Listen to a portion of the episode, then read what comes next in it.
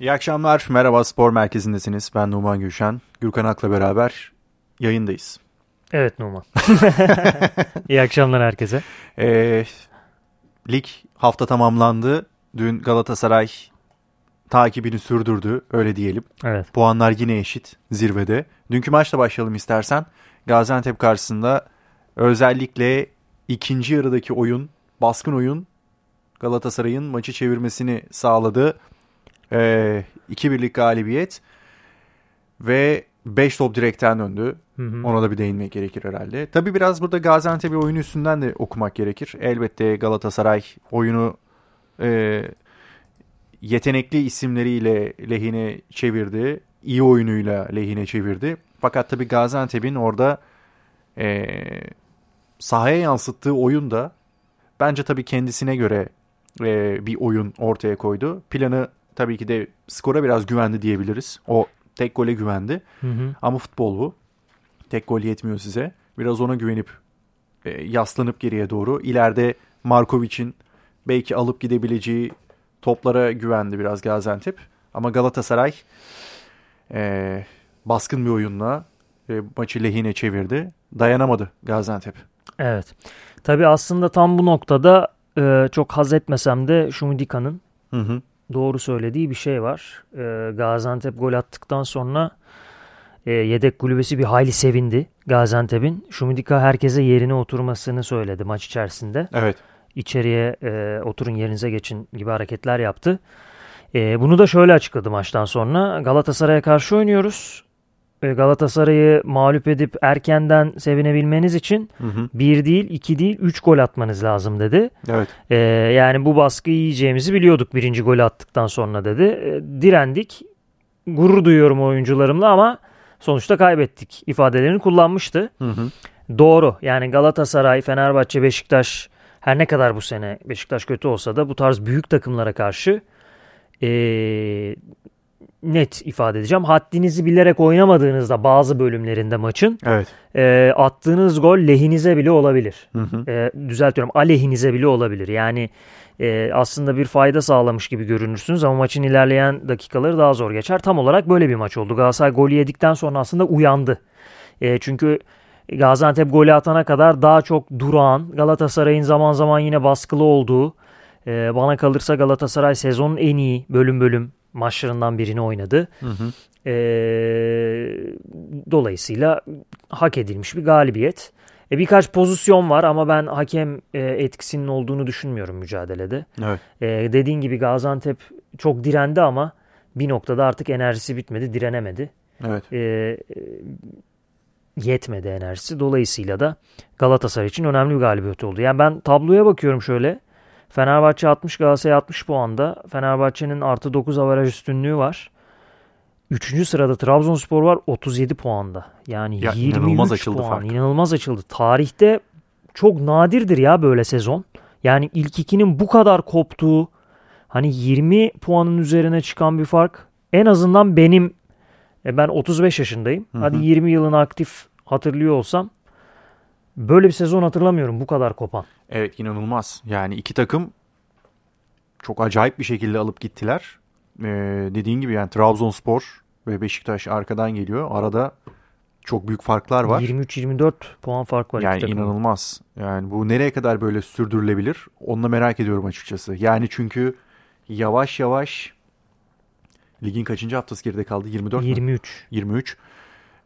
El yakan haftalara doğru gireceğiz. tabii. ve o hangi takımın daha ayakları yere basan sağlam olduğunu bence yavaş yavaş görmeye başlayacağız. Çünkü o şampiyonluk havası yavaş yavaş hissedilmeye başlandığında bunu gösteriyor ki artık panik yapmayan Hı hı. ve ne yaptığını bilen bence sahada takım biraz daha ayakta kalacak ve şampiyonluğu alacak gibi duruyor. Bana öyle geliyor en azından. Kesinlikle bence çok atanın değil az yiyenin e, Evet. karlı çıkacağı bir sürece giriyoruz. E, Fenerbahçe ve Galatasaray'ı bu yönde kıyasladığımızda yakınlar. Galatasaray 14 gol yemiş, Fener 18 gol yemiş. E, dolayısıyla iki takım da çok kolay gol yemiyor ama işte dünkü e, Galatasaray Gaziantep maçını da örnek verebiliriz. Ondan önce Fenerbahçe Ankara Gücü maçını da örnek verebiliriz. Hı hı. E, gol yiyip geriye düştüğünüzde çevirmesi çok kolay olmuyor. Hem Fenerbahçe hem e, Galatasaray e, sıkıntılı dakikalar yaşadı iki maçta da. Fenerbahçe biraz daha nispeten daha rahattı. Daha erken öne geçti ama Hı hı. neticede mental olarak oyuncuların bu gibi anları e, atlatması çok kolay olmuyor maç içerisinde. E, ama lig herhalde dediğin gibi sonuna kadar böyle gidecek gibi gözüküyor. Yani burada e, az hata yapan takım elbette ki şampiyon olacak. E, ama devre arasındaki yapılan hamlelerin de yine lige direkt etkisi olabilir. Çünkü Sasha Boy'un ayrılığı sonrası Galatasaray'da e, o sağ bek pozisyonu nasıl genişletilecek? O boşluk nasıl doldurulacak? Sol beke takviye gelecek mi, gelmeyecek mi? Hı hı. Çünkü sakatlıklar yaşandığında çok enteresan dizilişler ortaya çıkabiliyor. İşte Fenerbahçe'de Fred takımın olmazsa olmazı. Onun yokluğunda Fenerbahçe çok sıkıntı çekmişti. Evet. Bu son maçta çok etkisi hissedilmedi gibi oldu ama bence Fred olsaydı Ankara gücü maçında yine daha farklı olurdu o maç. Hı hı. Yani kilit açma anlamında müthiş bir yeteneğe sahip Fred. Sadece savunmadaki organizasyonu değil, hücumu da çok etkiliyor. Yok tabii. Haliyle bir oyuncunun eksikliği bile e, ana kadrodan, ilk 11'den, ideal ilk 11'den e, zorluk çıkartabiliyor teknik direktörlere. Tabii kesinlikle. Yani onun yerine oynayan kurun için henüz daha bir iki maçta gördük. Düz. Ee, aynı tipte oyuncular olmadığını söyleyeceğim ben de. %100. Fred'in orada saha içinde yaptığı işlerle kurun için yaptığı işler farklı. Hı hı. Yani Fred dediğin gibi sadece savunma değil, Hı hı. hücuma yönelik aksiyonları da orada takımı ayaklandırabiliyor. İşte buna ön alan baskısı da dahil. Hı hı. İşte bloklar arasında e, kendini unutturup orada pas istasyonu olması, e, kazanılan topları hücuma çevirme ve takımını ona göre yönlendirme konusu olması Hı hı. gibi gibi bunu daha çok çeşitlendirebiliriz. Hı hı. O yüzden Fred'in aldığı görevle birkaç maç özelinde en azından ama biraz daha bence görmek gerekir ama kurun için görevi biraz daha farklı. O yüzden oyun şekli de ve belki de ritmi de ona göre de değişiyor tabii Fred'in tabii. olmadığında. Bugün e, bir araştırdım Fred konusunu. Aha. Henüz tedavisinin başında sayılır. E, Fred e, daha dönüşüyle alakalı testlere geçilmedi. Evet. E, çünkü bu testler nasıl bir anlam taşıyor? Bakıyorlar tedaviye verdiği cevaba. Yapılan bu testlerle birlikte erken dönüp dönmeyeceği belli oluyor. Daha o test aşamasına gelinmedi. Hı hı. Fred'le ilgili daha biraz daha zaman var. Ee, e bir de Crespo ayrıldı şimdi Fenerbahçe'de. Her ne kadar çok istenileni veremese de e, bakalım nasıl aşacak Fenerbahçe. Aynı şekilde yine Galatasaray'a dönecek olursak da Hı hı. Galatasaray'ın da işte boyun ayrılığının dışında e, bazı performansları yetersiz bulunan isimler var. İşte Angelinho onlardan biriydi gitti. İşte Evet. Endombele yine hala soru işareti. Zaha biraz sanki o eşiği aştı gibi. Çünkü atıyor skora katkı vermeye başladı. Hı hı. Ee, o yüzden diyorum tekrar altını çizeyim. Yani devre arası transferleri yaklaşık şurada 9 gün kaldı. Ee, bence direkt etki edebilir. Bir oyuncu bile her şeyi değiştirebilir.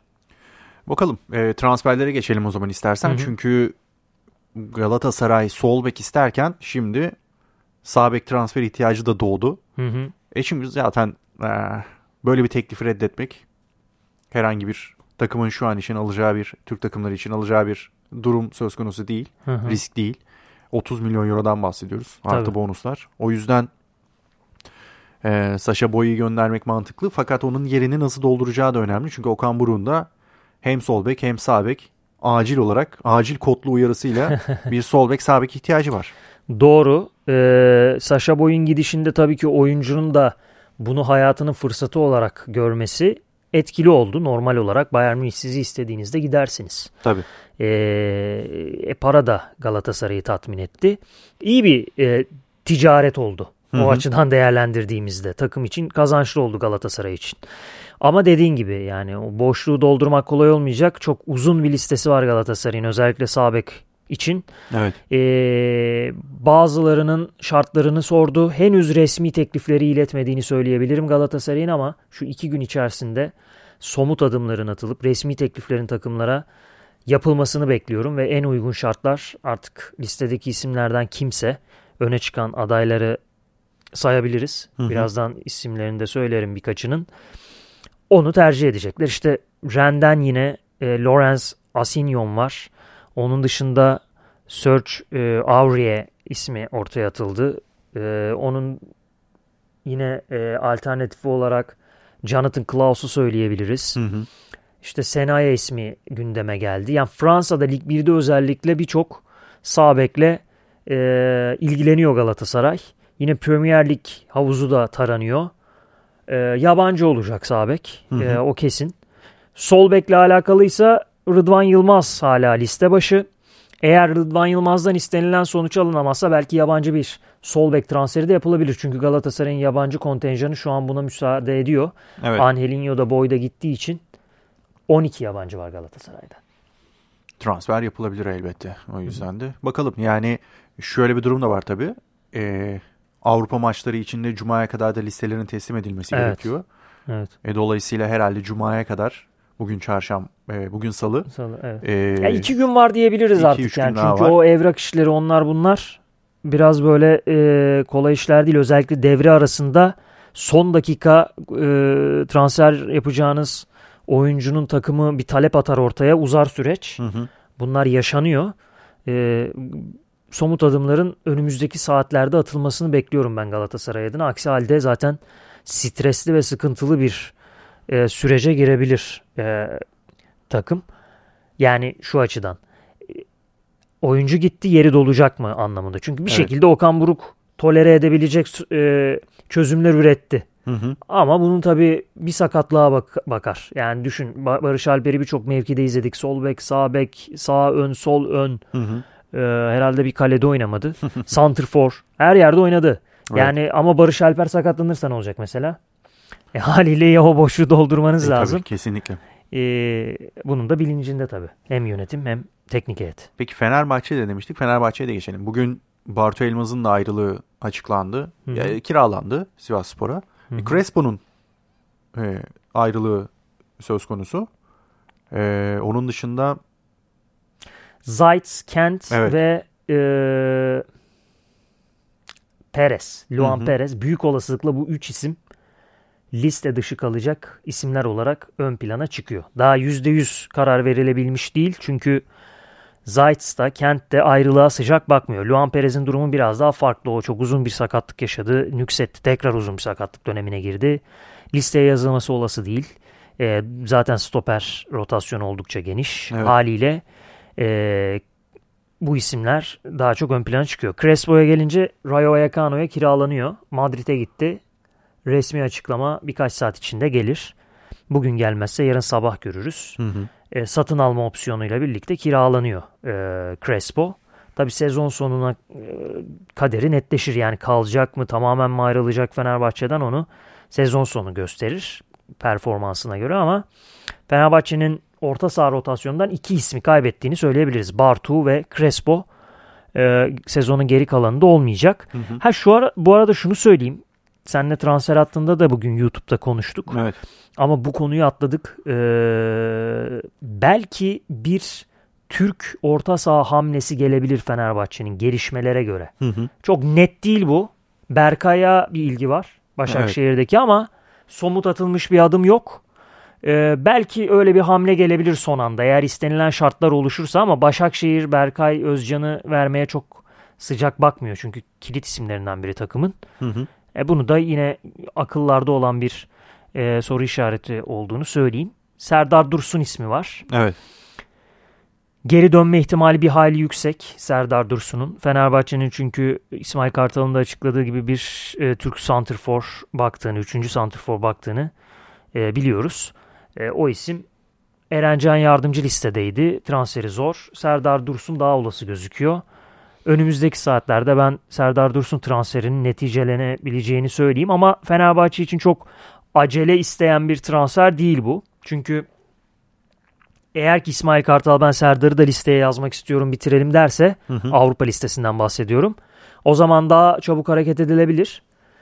Ee, ama orada yazabileceğiniz oyuncu sayısı kısıtlı. Dolayısıyla bazı oyunculardan feragat etmesi gerekecek. Bunu Santrfor hattından mı yapar? Orta sahadan mı yapar? Bence stoper daha yüksek bir ihtimal. Hı hı. Çünkü 6 tane stoper oynayabilen isim var. E, bunu zaman gösterecek. Onun dışında Fenerbahçe'nin e, transferi artık hareketliliğini yavaş yavaş yitiriyor diyebilirim. E, son tabii Beşiktaş'ta konuşacağız ama hı hı. Emre Mor'un da sanırım ayrılığı söz konusu olabilir. Doğru. Karagümrük istiyor ciddi şekilde. Emre Mor normal şartlarda Karagümrük'e çok sıcak bakmıyordu. Hı hı. Eski takımı. Ee, daha çok Antalya Spor ve Başakşehir'in teklifleri var. Ee, onlara daha sıcaktı. Evet. Ee, Çağdaş Atan da Emre Mor'u çok istiyor aslında Başakşehir'de. Ee, ama Fenerbahçe Karagümrük e, cephesinde belki Serdar Dursun transferinin içinde Emre Mor'u da kullanabilir. Ee, bu tamamen şahsi fikrim. Hı hı. Eğer bu gerçekten bir teklife dönüşürse ona da araştırırız. E, iletiriz burada ama dediğin gibi Emre Mor'un ayrılığı da yine Fenerbahçe'de e, %99 artık. Evet olabilir. Peki Beşiktaş'a geçelim. Beşiktaş'ta da öncelikli hedef tabii stoper ve bir 6 numara. Bugün Sayın Başkan Hasan Arat'ın da yaptığı açıklamalar vardı. Aslında dikkatle çeken. E, gazetelerde yayınlandı ama tam kaynağını da bulamadık. Hı hı. E, tüm gazetelerin girdiği bir haber. E, menajerlerle ilgili yaptığı bir açıklama var. Yani evet. özellikle dikkat çeken açıklamalarından biri o. Ve e, biraz sabırlı olması gerekiyor sanırım Hasan Arat'a karşı. Ya, ama e, transfer konusunda da bütçe konusunda çok fazla hareket şansı olmadığı için Beşiktaş'ın biraz fırsat transferine doğru yönelmiş duruyor Beşiktaş yönetimi. O da artık bu hafta Cuma günü itibariyle Avrupa'da transfer tahtası kapanacak. Hı hı. Bir hafta daha Türkiye için şans var. Herhalde orada biraz daha hareketli geçecek. Yani son hafta Türkiye için biraz daha hareketli geçecek gibi. Evet en azından Beşiktaş'ın düşüncesi de bu yönde. Yani fırsat transferi çıkabileceğini düşünüyor. Çok kullandığımız kalıp fırsat transferi. ee, daha maliyeti düşük isimler diyelim. Evet. Ee, Beşiktaş için Belki de e, yönetimin düşüncesi bu. Bu yüzden belki henüz transfer yapılabilmiş değil. Hı hı. Ama ya, anlaşmaya yakın olduğumuz isimler de var demek. Şu cepte bekletiyoruz demek. Benim anladığım. E, Hasan Arat'ın açıklamasını mantıksız bulmuyorum. Hı hı. Bir bildiği vardır. Sonuçta bizim baz alacağımız kişi Beşiktaş özelinde Sayın Arat'tır. Doğru. Kulübü o yönetiyor. E, gelişmelere o hakim. Paranın kontrolü onda. Hı hı. Kim gelir kim gider o hakim haliyle X kişinin değil Hasan Arat'ın söylediklerini baz alacağız. İçiniz rahat olsun tarzında bir ifadesi var. Evet. Menajerlerin oyunu bu e, baskı şeklinde bir e, ifadesi var. Biz bu oyuna gelmeyeceğiz dedi. Hı hı. Ama bunun da altını doldurmak için e, yine kalem onda. Yani boş sayfayı yapacağı transfer isimlerini yazarak taraftarı tatmin edebilirse bu sözünün üzerine evet. zaten taraftar alkışlayacaktır. Ama eğer o transferler gelmezse o zaman yine eleştiriler doruk noktasına çıkar. Evet. Ama ben Hasan Arat'ın Beşiktaşlılığını biliyorum. O yüzden e, mutlaka ki kulüp menfaatlerini düşünerek doğru adımları atacaktır diye tahmin ediyorum. Evet yani Santos hamlesiyle orada bir e, geleceğe yönelik bir plan yapmaya hı hı bence adımını attı bunun hı hı. çabası içinde. E, bence zaten bu planlamalar önümüzdeki sezon için yapılmalı. Bu sezon çünkü artık net bir şekilde kayıp sezon olarak değerlendirilebilir Beşiktaş için. Hı hı. Ama şu an yapılacak hamlelerle beraber önümüzdeki belki de yazın yapılacak transferlerle gelecek sezona bir hazırlık, bir çalışma e, yapılabilir, gerçekleştirilebilir. Bunu da göreceğiz. Bakalım 9 Şubat'ta da transfer, ara transfer dönemi tamamlanacak. Hı hı. O zamana kadar belki o zaman günler kısaldıkça 9 Şubat'a yaklaştıkça daha da hareketlenir. Konuşmaya da devam ederiz. Şimdilik noktalıyoruz. Yeniden görüşmek üzere. Hoşçakalın. İyi akşamlar.